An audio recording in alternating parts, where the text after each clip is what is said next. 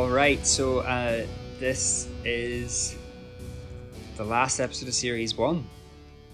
Buffy season one, episode twelve, Prophecy Girl. And my, I've been using this formula of like in which a literal thing becomes a metaphorical thing, but I don't know what it is for this episode. Ah, I don't know what the literal do thing you have any is. drafts there? Any? Well, like I guess it's like the spring fling, right? Uh, yeah, I don't know. What about? I guess it's kind of like is it is it like the end of school term? Is that what spring fling represents? I think it's like uh, thing things maybe like when. When, eh, when Transition? when everything is life and death when you're a teenage girl yes. becomes actually, actually everything, is life and death. when you're a teenage girl. I mean, it's like a mission statement for the show, right? Like, Yeah, sure, sure, sure. So like her own like Yeah. So metaphorical end of the world becomes real end yeah, of the world, pretty, which pretty again much. is the whole so show. I think it's quite a meta. You know, it's like a very. It's just like this is a Buffy episode in the sense that like it's like the the microcosm and the macrocosm. You know, it's not doing any weird metaphorical hyenas or or you know kind of like horny mantises and stuff. Like it's just this is like just kind of the, the the the the pure sort of like the pure opera of of Buffy. Do you know? it's very pure distilled Buffy Yeah. this this episode. It's like the pochine pochine of uh How do you pronounce it? How would you say Uh, it? well, we say pochine. Um, Pochine. Do some people say pochine? I think I think it's pochine, Okay, just some people say it wrong, maybe. but like maybe maybe down the country they they might say pochine. I, I don't know. It doesn't sound right to me. Uh, do you know about the Pochine Republic? No, what's that? Uh, the Pochine Republic is um, near where I'm from in Donegal, and it's like uh, Urris, I think it is. Um, and it's a place where they made their own pochine and alcohol whenever it was sort of like it was illegal to do so because Ireland was like you know under Britain at the time, and there were laws against producing uh, alcohol in Ireland. Uh, obviously, so that like we'd have to buy it from Britain, just like everything else, you know, like it wouldn't be. But they managed to like, they managed to like keep out like I don't know British law, uh, for like, I think maybe like decades. I'm not quite sure, but so it was just this like one little part of uh, Ireland, which was in Donegal, which is in my peninsula, that they managed to be like somewhat independent. Um, Ah. but I think that I think so anyway, and- because basically it was it was to protect their ability to make pochine without interference. So it was it was afterwards it was called like the Pochine Republic of Urris. I'm really enjoying uh, how much Irish history we've been getting into our Buffy podcast. it's the crossover you always wanted. It's unexpected, but somehow perfect. Yeah. Have you ever drunk pachin, pachin? Uh, so I reckon my dad used to say pachin, and I don't know if that's because he was from Tipperary or if it was because he grew up in England. yeah, see the thing is I just think that the way we say everything is the right way and then Yeah. You know, and and we can be quite like chauvinistic about our like uh, regional accents in Ireland as well too. So I'm I'm not going to say anything, you know, because I, I I I don't know who's listening. Um, If anyone's listening from Tipperary and uh, you guys say pochine, then that means my dad was right. Yeah. And uh, if not, it means my dad uh, had been out of Ireland too long by the time I was born. Should we maybe like say at this point, in case people don't know that pochine is like Irish vodka? yeah, yeah, and uh, that's actually what we're doing now. We're pivoting into a Pachin podcast now that we finished series one of Buffy. We're not continuing with series. We're just going to do like a whole new thing every series, and now it's going to be Pachin. So we're going to see. it's gonna be about the history, um, but also like really getting into the specifics of how you distill it. So yeah, buckle up, bitches. Buffy's not here. You can practice on me small. all right, okay, all right. So, So back to Buffy. back to Buffy. Uh, Since we're t- still on that one. yeah, yeah, just for this one final episode about Buffy. Um, uh, so yeah, the first thing I was thinking is that this is like, uh, it feels like a finale, like straight away, Oh hell yeah. right? Because well, so first of all, like Xander and Willow are in the bronze and they're doing the retalking thing, but like, you know, Willow's even like wearing a bit more makeup than usual. Do you know? She- it's like yeah, she's got a lot of mascara on. yeah, and it's like, does she, does she know it's the finale? It's like she's dressed up for the finale. Do you know everyone just looks a little bit prettier, a little bit more well done Mm. than usual, and then you've got the slow motion Buffy flying through the air thing in the graveyard, which is you know great and all, and uh, but like, and then Cordelia's there, but like, why is Cordelia there, right? Mm. She's there because Joss is like putting all of the little pieces in place, and he's saying, "This is our, these are all our players, these are all our gang. We're gonna introduce them all in, in cold open." Um, because then it Even goes to Xander's hair looks better than usual. Right, they're all just like they're, you know, it's like they're wearing their weekend clothes, you know. Mm. Um, and yeah, so it kind of like sets them all up, and then you know ends the big earthquake, and then like boom, right, finale. Mm. So that was that was that was the first thing I thought. It was just like very immediately the texture of this episode was very different. Giles is reading a book. Is that the first? Is that still the cold open before the earthquake? Giles is reading a book in one of his five languages. Uh huh. Yeah. Do you know which one? Um, I would say like yeah, Proto Sumerian. I mean, like I didn't look it up, but I Mm-hmm. assume Proto-Sumerian, yeah. Uh, and It also sounds like he might just be. they- might have just made up a language. yeah. Maybe we don't, So we don't this know is for sure. this is this is the codex thing, isn't it? This Yes. is like the codex that like Angel had found. the Paganam Codex, is it? Uh, no idea. Is Uh, I that not think- like is that not the clown in the joke, like the Italian clown that goes to the doctor? I don't know. What joke? Oh, you know, it's like the the. It's actually quite a sad. It's not really a joke. It's it's more of a. It's just a sad little story where. I don't know this at all. Is it a true story? You need to tell me now. No, it's it's quite like um, it's quite like famous and it's sort of like become a bit of a trope and you kind of replace it with different things. But basically, it's like this you know man goes to the to his doctor uh, and he's like, oh, I'm doctor, I'm just like so sad and like my life and it's terrible and I feel like I'm you know you know awful depressed and, and terrible and the doctor goes, do you know what you do? there is the, the famous clown Paganon is uh, playing in town tonight. He's great. He'll cheer you up. You go there. Every time I'm sad, I always go there. And he goes, But doctor, I am the Paganon Codex. I've never heard that before.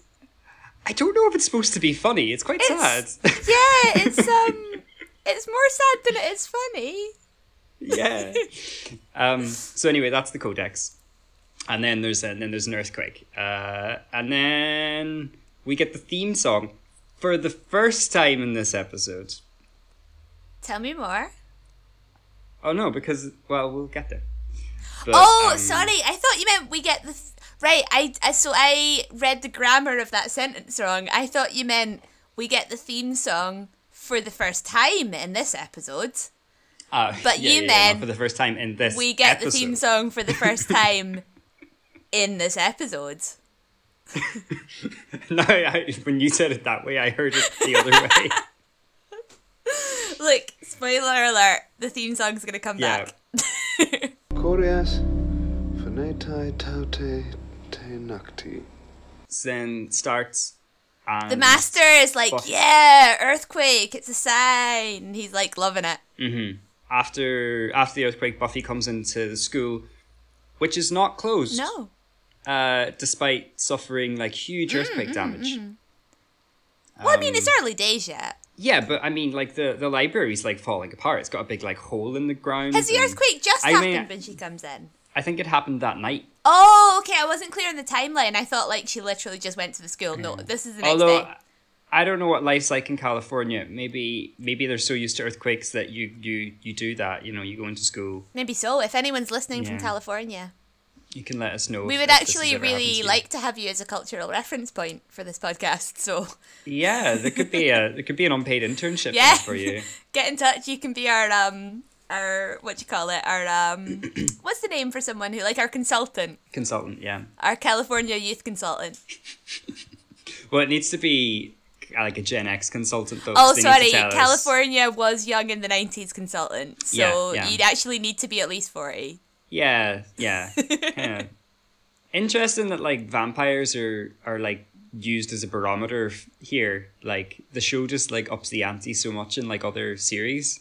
Mm. That she's like, there's like three vampires last night, and it's like, yeah, and they're getting cockier. yeah. Is that like a recurring thing, Or I think they do kind of use like you know supernatural activity coming up or whatever, but then vampires just become like such the background of the show yeah. that they stop having a huge like I do like in the title, the little title sequence bit, um, because it's in every generation, the Slayer is born, and then it says she will. I should know it off by heart by now, but I don't. Um, alone, she will fight the forces of darkness. Um, and then it says vampires, and then like almost as an afterthought, it's like also demons and other things, right? So it's like vampires and then also demons and other things. Um, so do you feel like maybe they started the idea for the show when it was just going to be vampires, and then they were like, actually, vampires get old quite quickly. So like, well let's yeah I also mean- add in all the other things. Yeah, well, I mean, it was made off the back of the movie, right? And then, um, I mean, already like in the in the second episode, it was a witch, and the third episode, it was a horny mantis. You know, so Yeah, they they move away from I vampires. think they, I think pretty they knew what they were doing. It was just to just Yeah. set them up the structure they needed. She's a vampire slayer, but she's also an everything else slayer, and she always was. Um, I have a note here that says it's the computer age, but I don't know what that refers to or Oh, who says it. is this when? So, um, so after biology, Buffy's with uh, Willow and Xander, and she's wearing really good shades. Mm-hmm. yeah. And then uh, they refer to Willow being a nerd, and Willow says, "I'm not ashamed. It's the computer age, and nerds are in." Oh, and yeah. then looks nervous and says, "They're still in, right?" And the answer is yes. Yes, they were never out. They were never in a, in a sense nerds always have and always will be in. And no one who's actually in high school will ever know that. Mm-hmm. But people who aren't in high school do know that and always have and always will. Yeah, it's the huge secret. Yeah. Um, You guys are actually the cool ones. oh god, this is getting too wholesome. Um, let's go back to incel Xander. Uh, oh my god, he's awful in this episode. Oh, it's just. I mean, I don't want to be. It. So I have. A, I think because you know, like when you watch TV shows when you're young, you sort of have a set of, like you you are taught a way to understand these certain characters. Yeah. And I think like Definitely. when I saw this when I was like seven or eight, I must have just been like, "Oh, poor Xander, his heart's broken." Even, like, I have to be honest, having watched this at 23 and 31, I see Xander very differently. Yeah. Right. And I didn't like when I was 23, I didn't go like, "Oh, Xander, I love you." But I didn't realize how disgusting he was.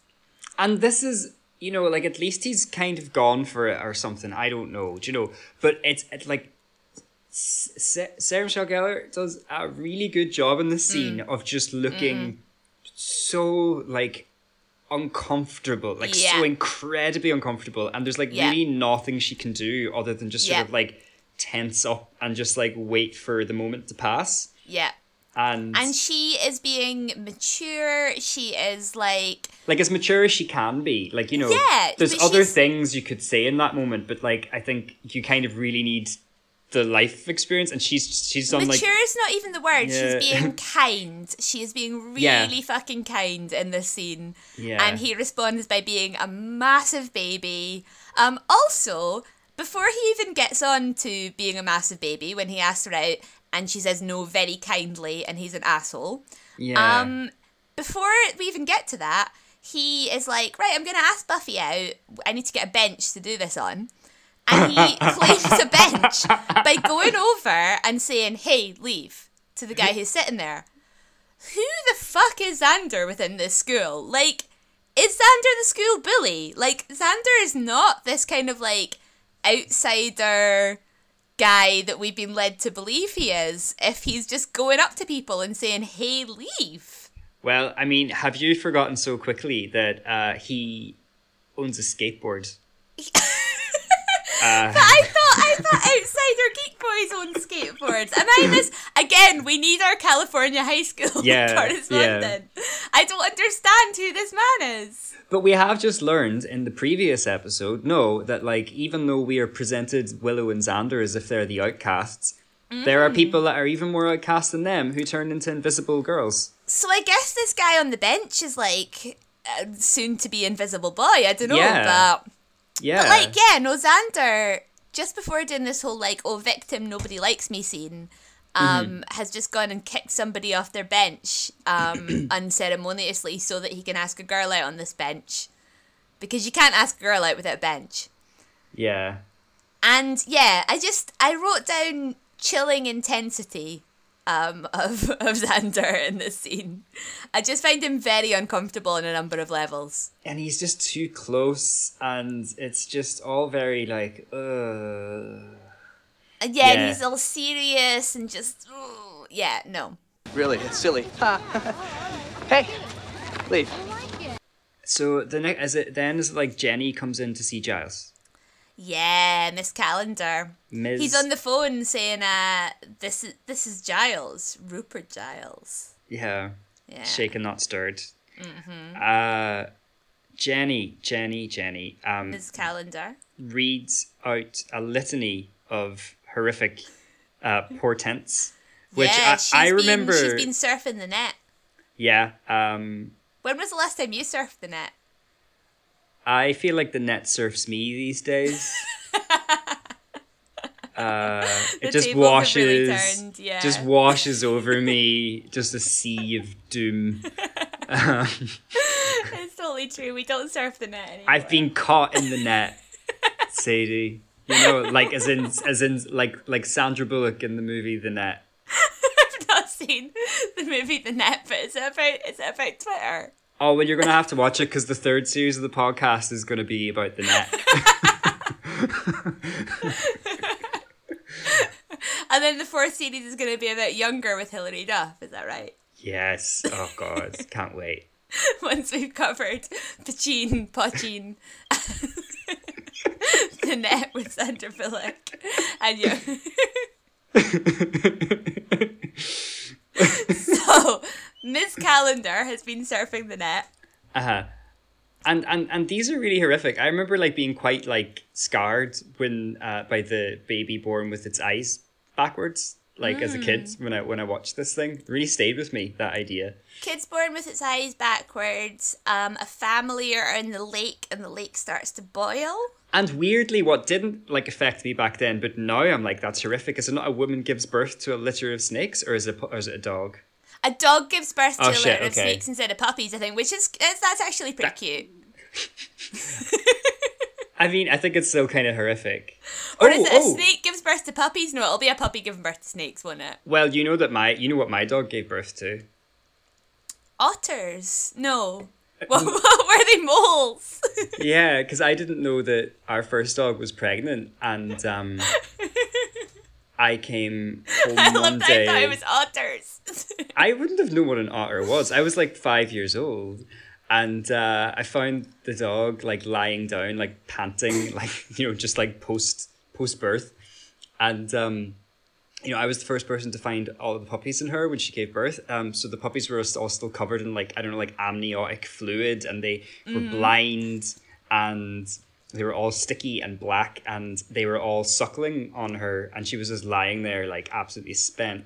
And uh, they were they were going in for the milk and i like screamed because i didn't know what was happening. So i like pulled all of the puppies off her teats and these like poor little blind slimy things and like and then i like ran in crying to my to my family and was like i think it was to owen maybe and i was just like owen owen moles are eating susie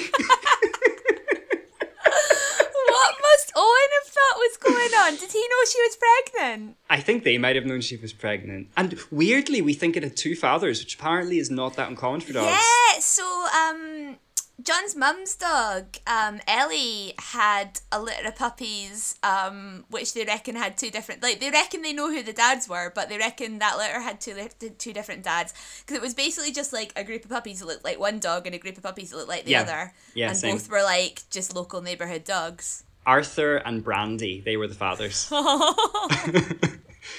um, Oh, they were like a. the puppies? They were like a. They were very forward for the time because this was the nineties. So like being in a polycule wasn't like a. wasn't a common thing, but you know, Susie, Arthur, and Brandy, they just strutted around the town, you know, that, and everyone just everyone just saw them, you know, as their own, you know, like locally nobody raised any objections about it because you know that was just it was just the way it was in, in the community. And uh, what happened to the puppies? Did they go away? Uh, we gave them all away um, to like people locally, and then uh, you know sometimes you kind of see them and you know, but we didn't have any contact with them afterwards really. Oh. Uh, but yeah, no. So uh, a dog giving birth to a litter of snakes or a litter of moles. Uh, you know, so so actually, so actually that is quite horrific for me because I've got trauma. You have at- attached trauma. attached to this And trans what's the difference between a mole and a snake, really? Yeah. Oh. I- I don't know. um, Jenny though, so Jenny here, she knows a little bit about the end of days because did we discuss last time about how she's like um incredibly uh like evangelical religious? I don't know if we did. Yeah, so um Robia Rabaya Oh, the actresses. Yeah, yeah, yeah, Lam- Sorry, maybe we did. Yeah. Lamorte. Um, she used to be a backup dancer for Prince, or not even just a backup dancer. She was like, she was like, is it Diamonds and Pearls? And like, she was either Diamonds or Pearls, uh, in like ninety one or whatever. I can't remember if we talked this about this on or off podcast, but Yeah. yeah, I feel like I knew this about the actress. And um, then you know, eventually she did like loads of advertisements, and then she did Buffy. Um, but like while she was on Buffy, she I think it was while she was on Buffy, she like converted to Christianity and like went mad in for like a very evangelical kind of brand of it. And um she like turned her back on the series eventually. I don't know if they call it brands, but yeah. Ah, do they? Maybe they do. evangelical churches have a lot to do with, you know, uh certain ones of them anyway. But anyway, um yeah, so she she uh has like a ministry or something now and you can find her videos of her like giving her like speeches and stuff. She's really not into relationships outside of marriage. That was the thing that got me the most because you kind of expect her to be like you know you have to love god and you have to whatever but she was like i was just distracting myself with you know with with food and drink and relationships outside of marriage. I mean like she said that it just really i was like oh wow you're serious. Those are Um, like all my favorite things. i know right I helped you cast that demon out of the internet. I think that merits some trust. Um, I really enjoyed her saying that she's been getting uh, global mailings from a monk about prophecies. global Global mailings. Do you know what a global mailing is? I don't. I didn't look it up. that is it like um what's those things that i'm supposed to be in you know and you're probably in as a researcher like listserv like Aha, it's probably something along those lines. Yeah, I was just thinking, like, is that just like a newsletter? or Is that yeah maybe it's one of those like you know mailing lists. a mailing list? It might yeah just a be a mailing, mailing list. list. a global a global mailing yeah This monk has a mailing list where he sends out emails about prophecies. it does sound more like something giles would say But it's probably along the lines of a listserv. Like I'm on a listserv from the olden days um, for uh, my specific type of linguists, where if I want to like change the number of emails I get a day or whatever, I have to like actually do coding in order to like I have to email a bunch of code in order to change. So it's like that old fashioned. Mm-hmm. so I imagine it's something like that. so so she's getting her global mailings she's got these awful, awful stories yeah just having ha- wearing a great top as well uh, Yeah, but yeah. she's so she's wanting Giles. She's wanting to be like, okay, what what's happening? Let's work together. And then he snaps at her. Mm, he does yeah She's very out of character for Giles. I feel like something's wrong. Do you Mm-hmm. But feel like something's wrong? something's wrong. He's Something's not wrong. ironed his shirts. Which Yeah, is she says he is wearing the same thing he wore yesterday, but more crumpled. um, which is which He's is a cry for help. Yeah. sleeping. uh, Xander and Willow, both looking very 70s Mm-hmm. Uh, I thought. Um, Is this when Xander's throwing his sad ball against the wall? yes, yes. He's playing sad ball, and Willow comes in and is like, "Hey, pal, how'd it go?" And and then he's like, women just betray me and they don't even love me even though I'm just a man and I'm great by default. "Uh huh, uh huh." Uh, and then he tries to ask Willow to the dance instead of Buffy And Willow is a fucking queen. Yeah, she handles it like an absolute pro. Oh, I wish I could have been this cool at 16. I probably would have said yes. yeah, like this is the thing. Secretly very, very cool Willow. Again, we're supposed to think she's a nerd, but she's Secretly cool Willow, who totally fancies Xander and has been like staring at him moonily the whole series. And then he's like, Oh, Buffy doesn't want to date me. Do you want to date me instead? And she's like, Fuck no. Yeah. That's not happening. But Like, he's he doesn't ridiculous. he's not he's not really asking her No. to date him. She's asking her to go as a friend and she's saying, I'm not going to go as a friend. Yeah, yeah. But Yeah. like, do you know, it's whatever whatever he thinks he's asking her. Isn't The point yeah. is that she's just like, no, I'm not gonna take second best. I'm not gonna like, Yeah. no matter what you're asking me, the answer's fucking no, Yeah. and yeah. I I fucking love it. And what Buffy has, you know, what you feel the situation with you and Buffy is, then that's also the situation that I'm in, but you're the Buffy here. So, yeah, and you know, she definitely could have persuaded herself here. Like, do you know, she could have been like, "Oh, it's not a romantic thing. We're just going as pals," but actually, she secretly fancies him or whatever. She could have like put herself in this shitty, complicated situation, and she was just like, "No, I'm not doing that." no, great. And then Xander says he is going to go home and listen to country music, the music of pain. mm-hmm. And the song is, well, we find out later, but the song is Fall to Pieces by Patsy. But Cline. Patsy Cline, yeah, which is, uh, Definitely the music of pain. The thing that I have, which is a thing that I have to go to. See you later.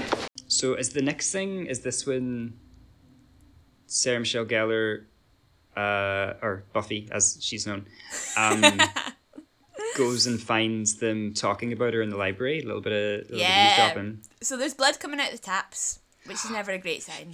Oh god, yeah.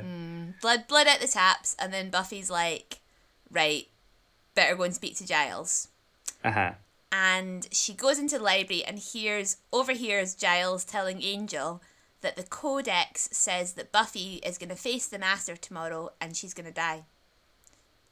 Mm. Which is like a big like oh moment. Which is our first is our first prophecy. Is it is it our first prophecy? I think so. Apart from I guess there's like general prophecies about her being the slayer and stuff. Yeah, like I feel like prophecies definitely come into Buffy as like a as a sort of a a trope or like a, a thing that gets used to, you know, add a bit of drama or a bit of suspense quite a mm. lot. But this is the first this is the first prophecy we really kind of engage with with her. Um, so we don't really know how the show is going to deal with prophecies yet. You know, so if the if it says she's going to die, maybe she's going to die. You know, um, she does a great job. maybe the first series, maybe they didn't get renewed. Maybe they didn't get a, a second series commission. Yeah, yeah, and that's why they're like showing all of their showing all of their different casts, being like, please, please don't cancel us. Mm. Um, I mean, it's possible at this point that they didn't know if they'd have funding for a second series. yeah, I don't know, I don't know. Um, very, very possible. Yeah. Um, Mm. But they've kept it open for themselves, which was Yeah. the right thing to do. uh, I'm very glad that they did get Yes, more money because like too. this has been a nice time and all, but you know, it just it Yeah. gets so it gets so good. Um, Mm. Yeah, no, great, great, great bit of acting from Sarah Michelle Gellar here. She Mm. runs the gamut. She's sad. She's sassy. You know. Mm-hmm. She gets angry. She throws a book at Giles. She says she's going to quit. She won't try and stop the master. She breaks my heart in this scene. really moved, very Mm. very moved, and um, I got really distracted by because it looked like Angel had gotten his hair lightened a little bit. Um, I don't know why I kept focusing on that. Uh, Probably because you couldn't handle the raw emotion that she was showing Mm, probably. us. You were probably trying to avoid. it was just it was just an anchor. Um, Mm. There is like quite a lot of um, That sounds a bit like I was being sarcastic. I wasn't. She genuinely moved me in this scene. Yeah. She's a wonderful actress. no, she is incredible. Yeah, She's really good. Read me the signs! Tell me my fortune! the next bit though is is when it kind of got me because Buffy's in her in her bedroom. She's you know looking at photos of her friends. Is that right? Well, she's looking at photos of something. It actually, I thought maybe childhood photos, but I Oh, know. maybe. And then Joyce comes in in a painter's shirt. Mm-hmm. Just to just to give us a little bit of comfort. Mm. Do you know? We see Joyce there. We know Buffy's safe because she's got the best mom in the world. And Buffy's like, "Can we go away for the weekend?" And Joyce is like, "You know No, the she gallery's can't. open at the weekend." the gallery's open at the She weekend. works never, every day. It never Joyce. stops. It never stops for Joyce. She works It like seven days a week. What's that Yeah. all about? Or maybe it's erratic. Maybe she's got like Mondays off. You know, galleries are often closed on Mondays. Like but then she's probably doing Buffy's school. she's probably doing stock She taking on a probably volunteers somewhere. Yeah, but no. So it never stops for Joyce. You know? Um, and uh, then there's like a very weird line, um, because she buys Buffy this dress, Yes. and then sh- Buffy's like, "We can't afford this," and then Joyce says, "The way you've been eating, we can afford it." And like the way she says it, I initially because I was like, oh, because she she had mentioned already that Buffy hadn't been eating very much, so I was like, okay, they've got more money because Buffy hasn't been eating very much. But she kind of says it as if she's like, yeah, man, because you've been eating a lot.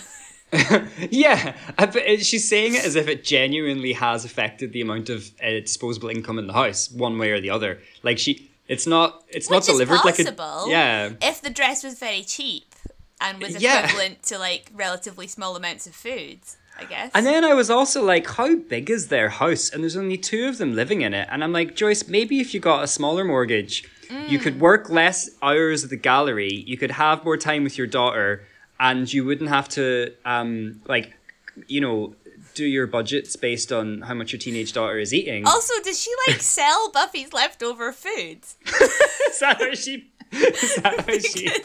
because it wouldn't actually make a huge amount of difference. I mean, unless she's like, unless she calibrates.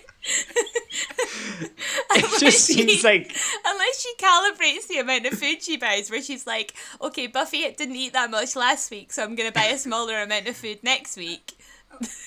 or is it like how big Buffy is? Like how how thin she is? Does she And, like- weigh Buffy and then buy the amount of food based on that? Or like that depends on the size of the dress. I don't know. Anyway, it's because a really unless she's selling Buffy's leftover food, I don't really know how she's Do you know, it- money. it's- it's- because it's- Buffy's appetite is diminished. exactly. It's like it's not that like line. Buffy's a gas meter, you know. It's like You it's don't like get that, cash line. back once you bought the tatty. It's like, it's like that line and yeah exactly like you know she's bought the like she's bought the food already it's already been paid um but, but when jenny is like that's not where i dangle it from like sometimes these characters and this they just say these lines with so much like with so much character and pizzazz that you just accept. That you just accept it because they've said it in such a characteristic way that you're like, okay, that Do you makes that's a thing. Is it that the cat? Is it that the actors are better than the scripting? Is that what the issue is? Because I just feel like I completely believe that I understand who every single one of these characters is, but sometimes they just say something that's super I know. weird. Yeah, yeah, yeah, yeah. I think that's what it is. I think that's absolutely what it is. Well, we can't afford this. The way you've been eating, we can afford it. It's we're in school now, and Yes. Cordelia and Willow yes. are having a friendly chat Yeah, they are. because after Marcy and all, there's obviously been some bonding. Even though Cordelia pulled it back at the end, you know, there's there's a simpatico there now. Mm. And then you know? Cordy's kind of set um Willow up. She's been like, "Oh Willow, would you come and set up the sound system uh, for the spring fling?" Which I just want to highlight as another moment of Willow being secretly incredibly cool. Oh yeah, of course. Like, come on, like just like, "Oh, will you come and set up the sound system because you know how to do that?" Like, Willow would have had so many cool points in my high school that is ridiculous. Well, I guess this is where we need our Cal- California uh, cultural consultants as I, well. I don't know. you Maybe maybe setting up a sound system isn't cool in California. I don't know. Um, and uh, then, like, very creepy scene. We come across the the carnage in the Mm. Audio room, computer room, tech room. I don't know, the room where they watch cartoons. Yeah, the cartoon room, The Cartoon room. and fade to white, Mm. and then Buffy in her dress. Buffy's looking And- lovely in her dress. this moment and and the music and the fading to white and the way everything was handled uh, was like super Twin Peaksy to me. Like really, really, it just goes like super Lynchian, which we kind of saw in the last episode. uh, bringing it in. But yeah, um, and uh, Buffy doesn't really stay in that sort of thing. Like I think in the second, it kind of finds its own sort of language, but you can. The way this was directed felt very like David Lynch, very Twin Peaks. Uh, Was it the me. last episode you you said was very t- David Lynch as well? Yeah, yeah, yeah. I feel like for these last two episodes, they're kind of trying out that, and and it works for what they are, but it's a, it's quite dated because it's quite like um, it's quite like uh like a like a uh, American TV soap. You know, now kind of like I mean, it's it's really cool because it's like a really specific sort of aesthetic, um, and I like it, but it does belong in a particular time. And then we see Joyce again. Mm, so she comes in to tell Buffy about the mass killing. Uh-huh. Something on the news. Oh yeah, Uh, something on the news, Willow. That's all she says. Yeah. So she doesn't actually tell Buffy about the mass Which is such a mom way to deliver you yeah, bad news. Like, if you say something on the news, Willow, you're like, Willow's dead. yeah, totally, totally. Mums, mums out there, you've got to like when you when you when you call or you like give some news or whatever, you have to lead with, you know, I'm not dead. Yeah, They're not yep.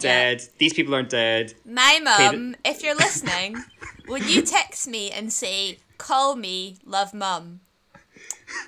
I assume somebody's dead every single time, and all I want you to do is say, "Call me, everything's fine. I just want to chat, love mum," and that would be really, really good.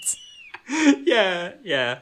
Um, so this is just another moment where Joyce is very relatably all of our mums.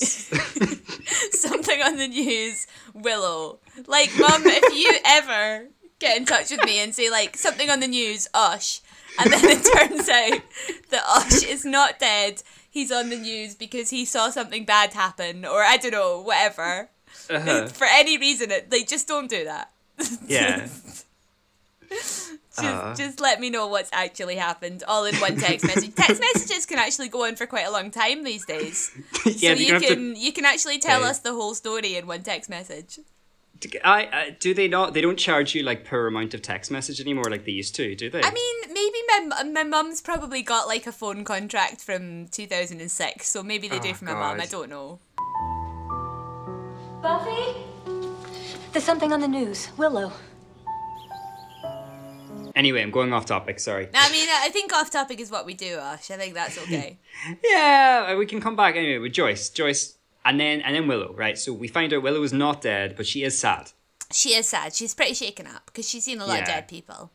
Yeah, and it's a very it's a very real scene. Um, and there's the bit that got me in it is when Buffy's like, um, "I'm glad you're okay," and she's like, "I'm not." Mm, mm. And that's actually like the first time that you see a legacy of trauma in Buffy. Yeah, yeah, we really haven't been, and they deal with it explicitly. Where Willow's like, "I've seen really bad stuff happen before." But like I knew these people and Has have we so so swiftly forgotten about Jesse? well yeah Like Jesse was like their their, you know, the Arthur to their Brandy and Susie. Do you know? Like he was he was part of the trio before Buffy came. Yeah, so she did know these people before. Yeah. Yeah, and then Je- So and then it's- Jessie- It's kind of odd that she. Yeah. Jesse became a vampire and then was killed and all in the space of like, you know, a couple of days. And I mean, I can't. I can't lie to you, Ash. I had forgotten about that. Yeah, but he's not our best pal, do you know? like Yeah, Willow's cold. Yeah, and then Willow's just like, no, I didn't care for Jesse. but these guys that I, you know, set up the hi-fi with together, like we were Yeah. we were we were close, do you know? Um so And now they're dead. and now they're dead. Um but no, but the point is, yeah, it's like the first time that you're like, oh right, when like bad things happen to people, they're going to carry that forward. yeah, yeah. Um which will happen in the show, like repeatedly Yeah. and repeatedly Oh, and yeah, it repeatedly. will. Uh, but yeah, I think that's like I think that's like the first time you see that. And then Giles and Mrs. Calendar, Miss Calendar, Ms. Calendar. Who who is just like the exposition lady in is, this yeah. show? She's just there to be like, so what you're saying is, but like holding like a cup of tea the whole time and like just kind of splashing it about, like But while being super hot. while being super hot. Yeah. Um, And she, um, yeah, so they're planning. Giles is planning to face the Master in Buffy's place because he doesn't want Buffy to die. Mm-hmm. Because he's wonderful and I love him. And Buffy is feeling the strength of that dress. Um, Oh yeah. and she says, "No, uh, Yeah. you're not going to do that. I'm going to do that. I'm the Slayer. This is my, you know, this is my responsibility." And then boom, Punches him the fuck out. which feels excessive. It does. I don't. I don't think she really needed to do that. I mean, she I- could have just like, Yeah, like I think she could have tied him up quite easily. yeah, Do you know? Like, yeah. she definitely could have overpowered him, tied him up. You know, doesn't doesn't need to. Like, what if he fell and like, what if he had like permanent brain?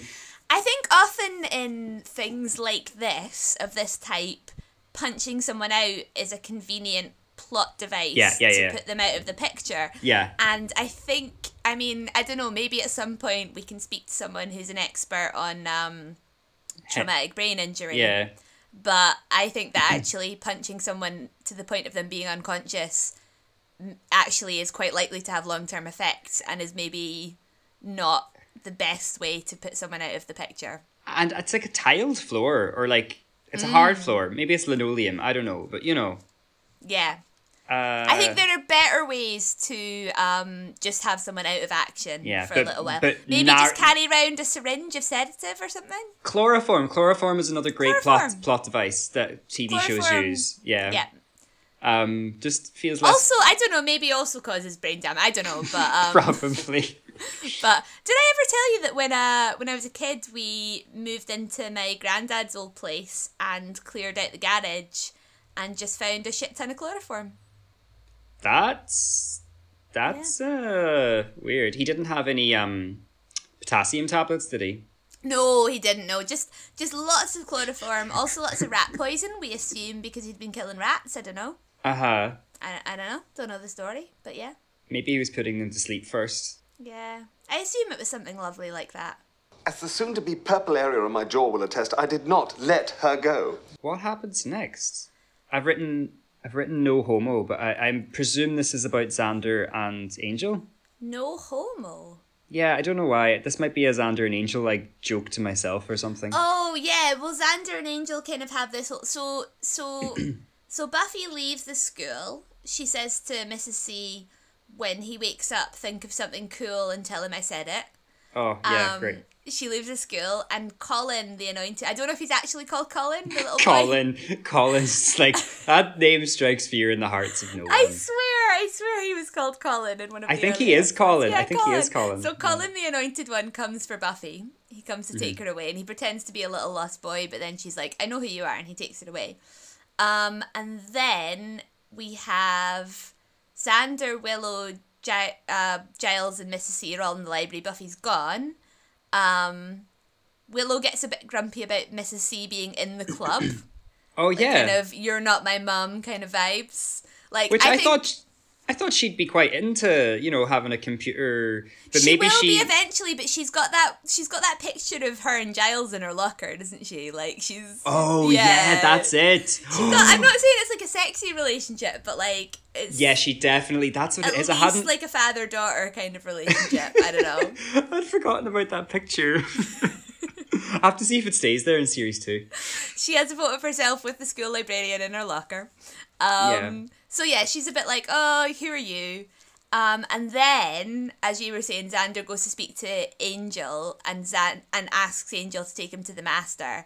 And then there's this whole kind of like, yeah, Angel being like, you're way out of your league, kid. And like, they sort of can't decide if they love each other or hate each other. Yeah. And they have this really embarrassing kind of square go thing going on. And yeah, it's just, it's all really uncool.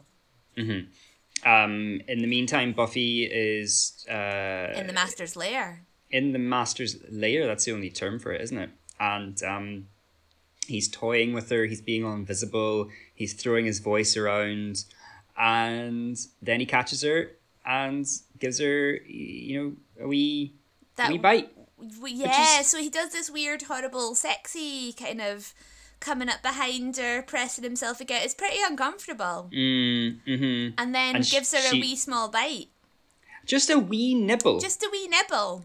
which you know, I'm like, this is supposed to be the most delicious uh, blood in the world, apparently. Mm. You know, Slayer blood. So feels feels very wasteful. Do you know? I feel like I feel like the master's mom could probably buy him loads of leather suits the way he's been eating.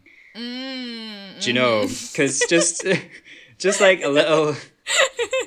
A little nibble and then just throws the rest of it away. Do you know I mean? Like him and Buffy actually have quite similar eating habits at the moment. Uh, You're so right. But yeah, he just Yeah. goes it like he's just he's very restrained actually. He's just he's a little bit yeah. Yeah, which I guess is great because it means that you know, well, as we see, she's able to maybe recover and not require a, a plasma transplant. But he takes a wee bite and then he flings her away. But he flings her head first into the water. yeah, Which I and I, think guess maybe maybe he's just excited to get out. You know, maybe Yeah, he's like, oh, I've got my strength, and then so now that he's drunk her blood, he can be free, right? He can leave Yeah. his lair. Like maybe it's actually kind of like vitamins. You know, like you have like Mm. a threshold, and then you just like excrete everything beyond that threshold. Maybe Mm. he just.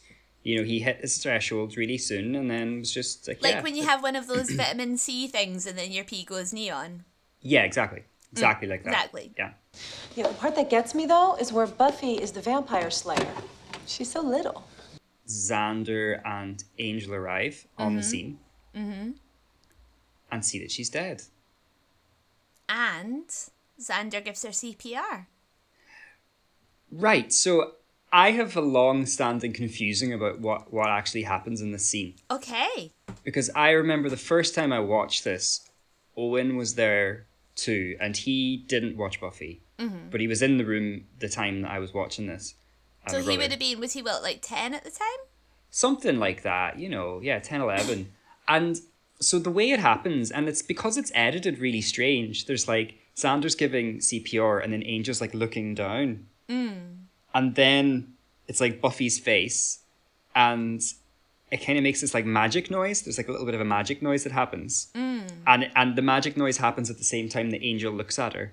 Mm. So Owen, like, convinced me that oh, like Angel brings her back to life. That's what he did there because the way he looked at her and then that music. But that vampires sound can't just bring people back to life. No, they can't. But I didn't understand. You know, I, I, I then so that was just what I thought happened for years and years. It was only when I went back that I was like, no, that definitely it was just a weird editing decision. Um, Yeah, and just because we don't like Xander, it doesn't mean that he doesn't have good CPR skills. Yeah, which is well, actually, I think I think he actually does have bad CPR skills because someone has pointed out online that he would um he was like pushing in the wrong place and would have broken her breastbone. Oh. Uh, but somehow, anyway, uh, it works. She comes back to life. Does she say she feels strong, or did I imagine that? she does say she feels strong. I feel like, oh, sh- I did some CPR training recently, and I feel like I was told this. Uh, maybe I'm remembering this wrong, but I feel like I was told that actually, when you do proper CPR on somebody, you often do break their breastbone, I- but actually I- that's okay.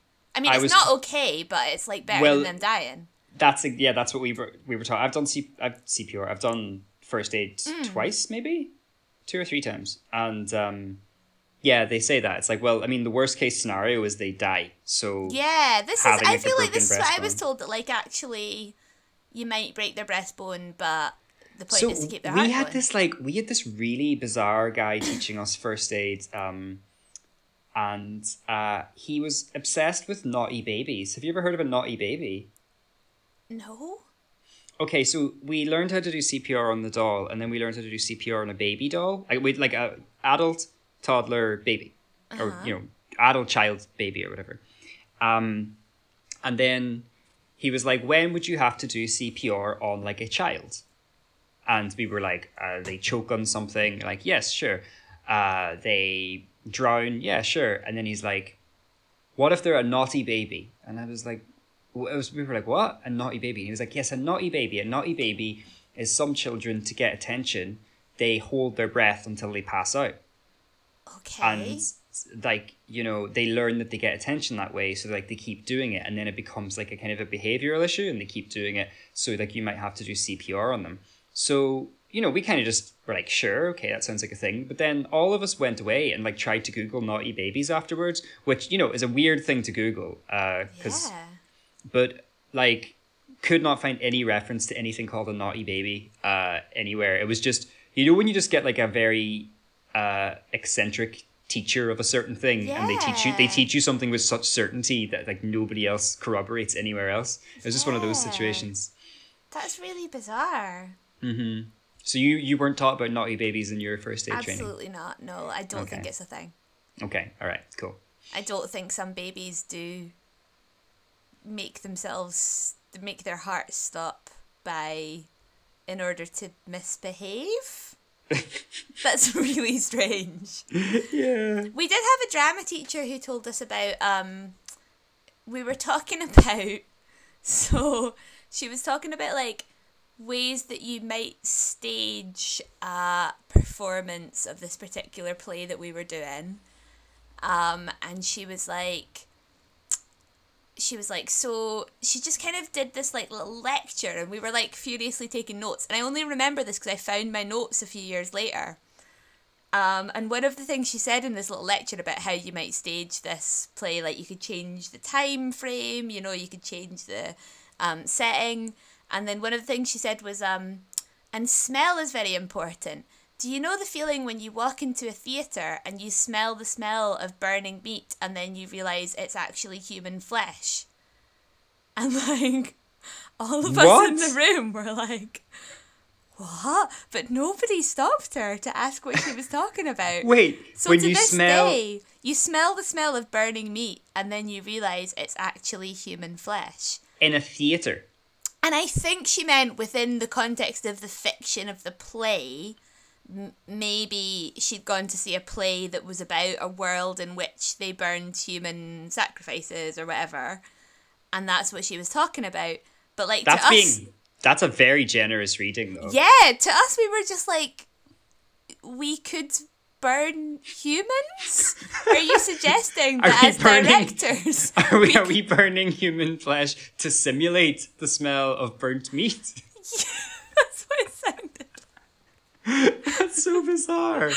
Um, God, they so let anyone be what teachers. the fuck knows what the people at the Scottish Qualifications Authority thought when they were uh, marking our higher papers, but Oh my god.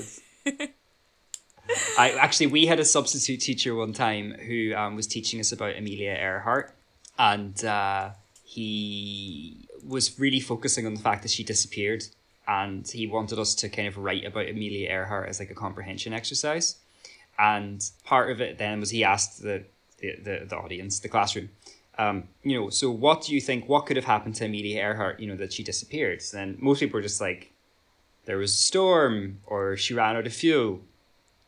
And he was like, yeah, could be that. And he like writes kind of storm up on the blackboard and then like ran out of fuel up on the blackboard. And then he goes, there's one other thing that none of you have mentioned that's a possibility. And then he just goes to the blackboard and goes, time warp.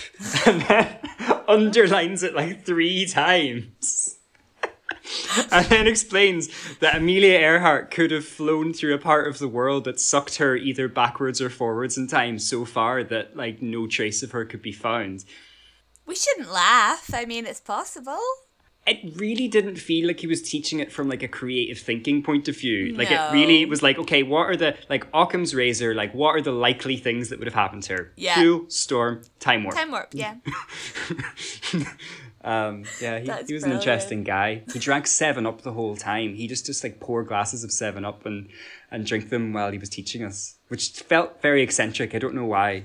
I mean, when you think about the fact that like either of us could technically become teachers, I mean, and it's if we wanted to like, if we wanted to mess with the kids, then we could like we could probably get a job teaching. And then talk to them about time warps and the devil and burning human Oh, flesh. yeah, we and could we would, we totally- would get away with all of that for a little while. we could dog tooth them, you know, teach them like the wrong words for everything. Yeah, for a wee while. I mean, eventually we'd probably get fired, but like we could probably have a lasting impact on quite a lot of people's lives and psyches before they got rid of us. Quite like like uh, Which is probably what these guys did.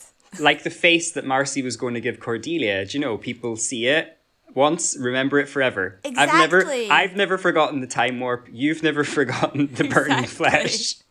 exactly. This is like how we actually change the world. Like this is how we have an impact on future generations. Yeah. Is probably by doing really weird shit in yeah, schools. just yeah, things that have no reference for them at any other point in their life, and they'll think back, and you just accept things when you're young. You just kind of go, okay, I guess this is what life is like. Yeah. I guess Um, Amelia Earhart. I guess time travel's real. Yeah, yeah. Um, I was like, oh, they're going to teach us more about that in secondary school. Yeah. We'll understand when we're older. No, you won't. You will not understand what Miss Patterson was talking about when she talked about burning human flesh. no, you're never going to understand that. You're never going to know what they're talking about when they say, um, I don't dangle a corkscrew from my ear. yeah, That's no, never yeah. going to become clear it's never going to become. Some things will remain inexplicable moments in your in our lives. forever. Willow, I really like your outfit. No, you don't. No, I really don't. Speaking of human flesh or inhuman flesh, uh, I had never noticed the master's head veins before. Mm. Lots of head veins. Mm. Very, very upsetting when. Uh, mm. Because because Buffy gets up with Xander and Angel, and then they do their, their power walk to the school. Power walk, and is this the point where the theme tune comes back in? The theme tune comes back in, Yeah. and it's incredibly do, do, do.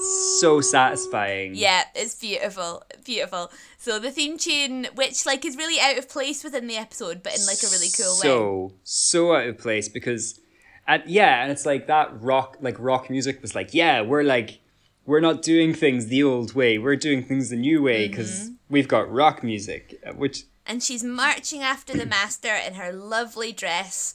Um, a guy is it a vampire tries to stop her. She kicks him in the balls. It's just uh-huh, great. uh-huh, yeah um and then she heads up uh, to the roof which has which has beautiful views you can see the whole town from there Mm, that is Mu- true. much like that bad boy i was Full laughing at it. circle back to the start of the series. Yeah, exactly. Because that's it. Like, yeah, because it doesn't doesn't the episode does the the series starts Yeah. by saying let's go up onto the roof of the school, and then we we finally arrive there, and, And I you feel like can see the whole town from up there. He I feel right. like that was intentional. I feel like that's a, a little bit of a kind of an intentional Easter egg. They knew what they were doing. My world. My beautiful world. In the library, a giant tentacle thing is trying to get out of the Hellmouth to get oh them. Oh god, it's it's it's horrid. Yeah. So that's all happening while Buffy is going up to the roof to fight the master. It's also got like very veiny, very meaty, like Really meaty. sausage sausage like kind of um, tentacles. Lots of veins. It's really quite intense. but also looks a bit like um one of the one of the like plants in uh, Mario that like can like Yeah. with the with the with the teeth. I know exactly the things you mean. Um, so yeah, they're all Also in like there. penis. Also, yeah, very phallic, Yeah, at the same very just veiny and very um, turgid. Uh, Yeah, just mm, upsetting. And then Uh, the master says to Buffy, But you're dead. And Buffy says, I might be dead, but I'm still pretty, which is more than I can say for you. Which is very true. He's so he's such a pure Buffy line. He's also horrid uh, Yeah, with his with his head veins. He tells and- her she has a punch. He, he has a punch mouth. Oh, Sorry, she- she, she- tells him she- he has a punch mouth. fruit punch mouth. Fruit punch mouth. Um, which presumably is a reference to this like weird pink staining blood. It might Yeah. be staining from blood, or it might just be like a sore mouth. We don't really know. Yeah, it could be herpes. Um, but uh, but it is also like I couldn't. I I don't know why I obsess over this, but like I was like, is it the fruit punch that it like looks like it's stained, or is it like a joke about like, hey, you've got fruit punch mouth, and then you get punched in the mouth? I think maybe both. So I'm maybe gonna both. give her credit for both. But I was wondering if that's like a, a, you know like a, a thing that you would have said in in school. Uh, Ah, like smell the cheese, like that you kind What of smell thing. the cheese? Oh, is that a Oh. fart? No, it was just literally um people would say smell the cheese and show you their hands as if like you were meant to lean in to smell the pretend cheese and then they'd punch you in the face. Oh, oh. Yeah. We used to have the thing where people would be like, "Oh, did you know that if your hand is Mm-hmm. um, bigger than your face, then then you're gay?" And then Oh, for us it was then you have cancer. oh, I think it was both of them actually. Yeah. Mm. Um, so then obviously then you just get like smashed in the face. You'd put your hand in up to your front of it, face yeah. and then they would punch you in the face. Or Yeah. um there was a thing where someone would hold up like a circle with their thumb and their ring finger, and if you looked Ah, at the, the circle, they were allowed game. to punch you in the face. No, but you couldn't. You you couldn't hold it up. It had Oh? to be below the waist. Oh, that's right. You're right. Yeah, yeah, yeah. I actually, re- I actually really stand by the circle game. The circle game's great fun. Uh, there were just lots is- of really creative ways to punch people in the face. Yellow car. If you saw a yellow car, you could punch someone in the face. punch buggy. Yeah. Um. Mm. So you're- you're anyway- Hmm? very- yeah. I was like, it was all about the face for you guys. I think. We just We punched weren't- each other in the face a lot. Yeah, Yeah. Yeah. God, Edinburgh was just a tough place to grow up. just punchy. Yeah. I um, guess so. So yeah, this is this is quite a satisfying scene up here. Uh, he does his telekinesis, and she's like, "That doesn't work on me Uh-huh. anymore." Um, and then I love the way the master at some point. I'm not sure what makes him happy, but at some point he's really happy, and he just does this really like four year old little clap. He like claps with the flats of both hands. It's very wholesome, like a little toddler. It's very cute. I'll have to go back and watch that. That sounds upsetting as well. There's something very Everything- ev- cute about the master. everything he does is upsetting. Um, Another great line where she says, "You like hell so much, go there," and flips him down. Mm-hmm. That's that's great. And um, yeah, that's She she throws him down through the glass ceiling, Mhm. and his bones melt and he dies.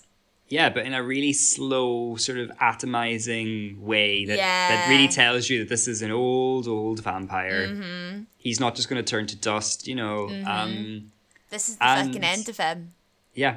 Uh, And then we have the lovely, lovely piano version of the theme tune, oh God, yeah, which we plays. do. So Buffy goes in and she sees like the master's skeleton and all the debris of like the slime from the tentacle thing and like all of the bones and the shards of broken glass, and it's like, broom, broom, broom, broom. oh, I need to learn that. piano. Oh, you definitely should. It reminded me of um when Heaven by DJ Sammy was really big when we were in primary school, and then they had like the Candlelight remix, which was like, "Baby, you're all, that, I want, when you're lying here in my arms." Finding it hard to believe we're in heaven. No, that was the other version. du- That was the other du- du- version. yeah. The Candlelight remix was just like soft and gentle all the way through. So yeah, I'm, I'm now, now I'm just going to call it, like the candlelight remix is going to be like a, a term I use for for, for that kind for a of soft thing. piano Yeah. version. But I would really like you to learn um, a nice soft piano version of um, the Buffy the Vampire Slayer theme Maybe- tune. If nothing else for my wedding. Yeah, I could I could do that. I mean, do you know what? I can do it. Let's let's let's right. Okay, Or funeral. we can we can do it. We can do it now. I can I can I can finish this. Let's let's play let's play out the first series of the podcast with it. Are you going to do it? Yeah. Like for this episode? Yeah, yeah, I'm gonna do it. It's beautiful. Yeah, gonna do the candlelit remix. I would say that I would sing for it, but uh, it doesn't have any words, does it? Mm, you can write some. Do. Don't like the library very much anymore. So yeah, that's that is that's it. We've got through series one at times. We have. I mean, and like that's more than some people do because you know what? Like if you don't know this is going to be a good show, there are moments you could give up here. Yeah, there are. It's true. We have to admit that. Yeah. I do have one final, final comment on this episode, um, which I just want to like take one small moment for us to think about the people who clean Honey Sunnydale High School. Oh right. Honeydale High School, the people who clean Sunnydale High School. So they, because it ends with them, they've got all this carnage around them, this broken glass, the creepy skeleton of the ancient dead vampire, the tentacle slime, all of this um, carnage is all around the school, and they sort of leave looking back, being like, and like, you know, making a point of looking back and being like, oh, look at all this carnage, and then leaving. And somebody, somebody cleans the school. Like somebody's gonna come in in the morning, presumably, and have to like deal with the skeleton. Yeah. And uh, all of the you know penis monster juice that's probably Yeah. on everything and Yeah.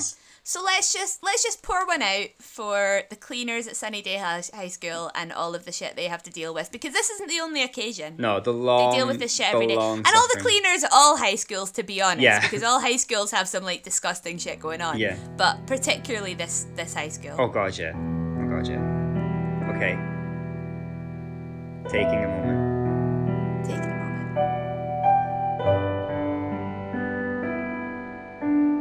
moment.